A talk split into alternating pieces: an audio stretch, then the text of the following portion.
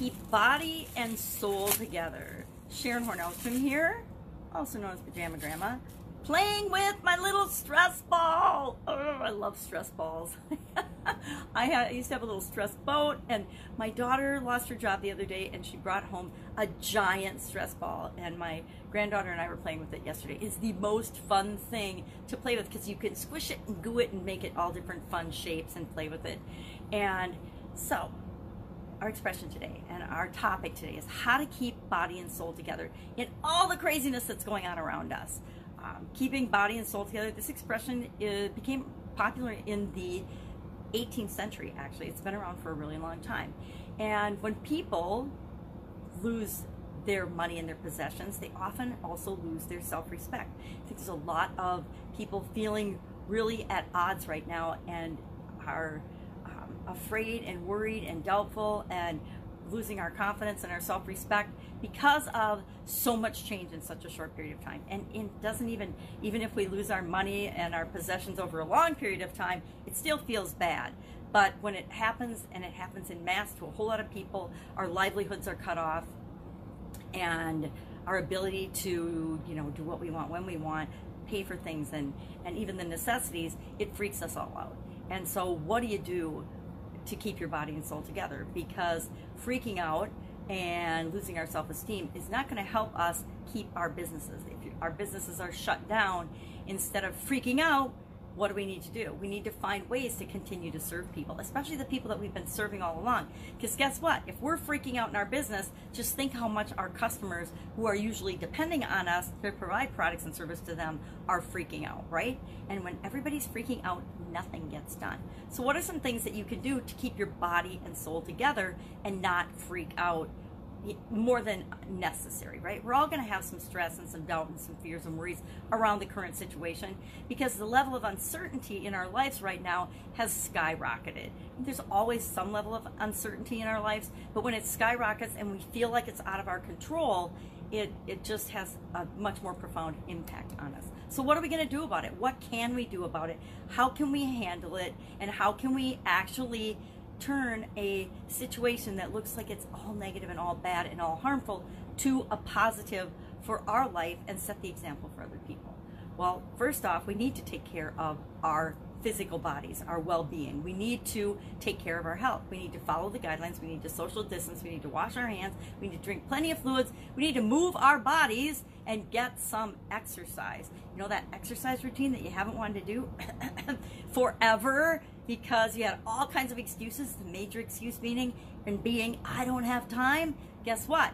A lot of us don't have that excuse anymore. We have the time, and so now what's our excuse? We actually have so much time that we, you know, you know, can spend that we might get over exercised, right? Boy, we could become in our best physical shape ever during this this um, forced time off.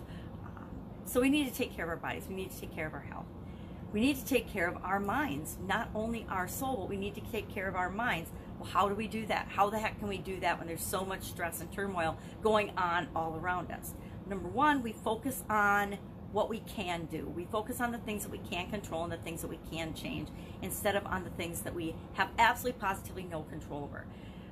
I have no control over when the governor says you're safer at home and and we need to comply with and follow those guidelines. Now, I 100% agree with them. We are safer at home, and the faster we all, you know, do what we need to do and cooperate, you know, I kind of wish we would have all done it at the same time in the entire country because we'd probably be through or much further along in this first wave of the virus now. But since we didn't, you know, the past, nothing you can do about the past.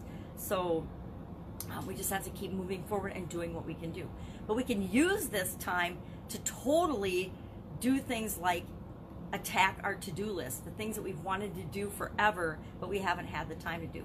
We can look into things that we've always been curious about. We can look for ways to not only provide value and serve ourselves, but also in our family, but also other people.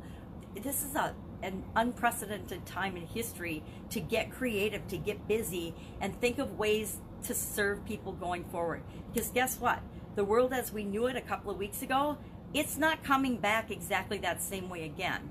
And as an outlet or as a result of that, some things and some businesses and some people are going to be forever impacted in negative ways if, you know, this is so harsh, but if they let it happen. Um, if you die of the coronavirus, you're done, right? But if you die anytime, you're done. If you get a, an illness and you die, it doesn't matter. You know, what you want to do in your life and your business doesn't matter because your life is over, right?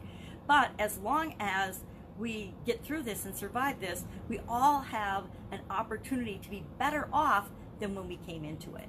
Um, sometimes we look at the events in our life and we that have been the most painful and we look back at them years later and we say, oh my gosh, that was terrible, but I made it through that situation. And I actually know now that because of that situation, I my life took a different turn and I am actually better off than I would have been had I stayed in that situation. I think of that when I think of jobs that I've gotten fired from or let go from, right? At the time, it felt like it was the end of the world and it was devastating. And how was I going to feed my family? And how was I going to take care of myself? How was I going to pay my bills? But I always found another opportunity, right? There was always another opportunity right out there. And it was always a better opportunity for me, right? It was a better chance for me to take my life in a different direction. Even when I had a sudden cardiac arrest, most people would look back and they would say, geez, dying is pretty bad. Um, and how can you see that as a blessing and a positive?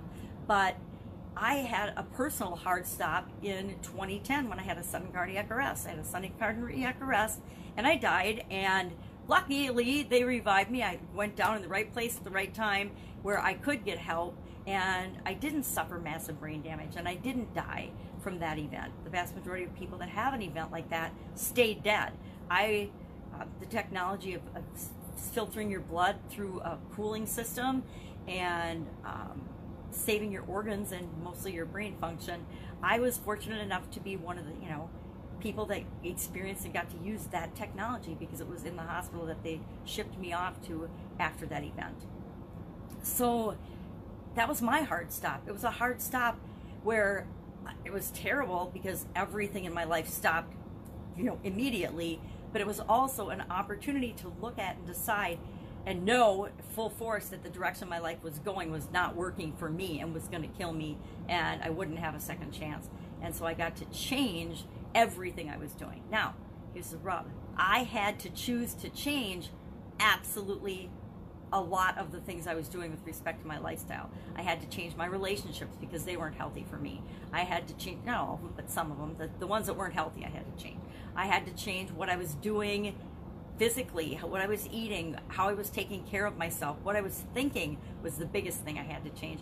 And if I look back now and think about it, the biggest changes I had to make were actually in my thoughts and my thinking and my beliefs about my life and about what I should do versus what was really right for me. So, use this time to keep your body and soul together by focusing on what you can do, not what you can't, focusing on the to-do list, the home improvement projects, the things around the house, or for your business that you've been wanting to do forever that you can't do. Maybe there's a new product line or a new service that you've wanted to be launching, but you knew you needed to do some homework before you could actually put it into place. Well, now you've got the time to actually figure out how to do that. And maybe, just maybe, and I suspect, you will come up with even a better way to serve people going forward when the, the smoke clears and we can get back to running our businesses the way we want. And let's make sure that the way we want is better than it was before so we can continue to make the world a better place. Sit, I would love to know your take on this and what you're doing to keep your body and soul together. Share in the comments below. If I can help you in any way or if you have any questions, hit me up in the comments below. Otherwise, I will be with you tomorrow with another interesting idiom. What does it mean? Where did it come from? And how can you use it right now to make your life better? Take care.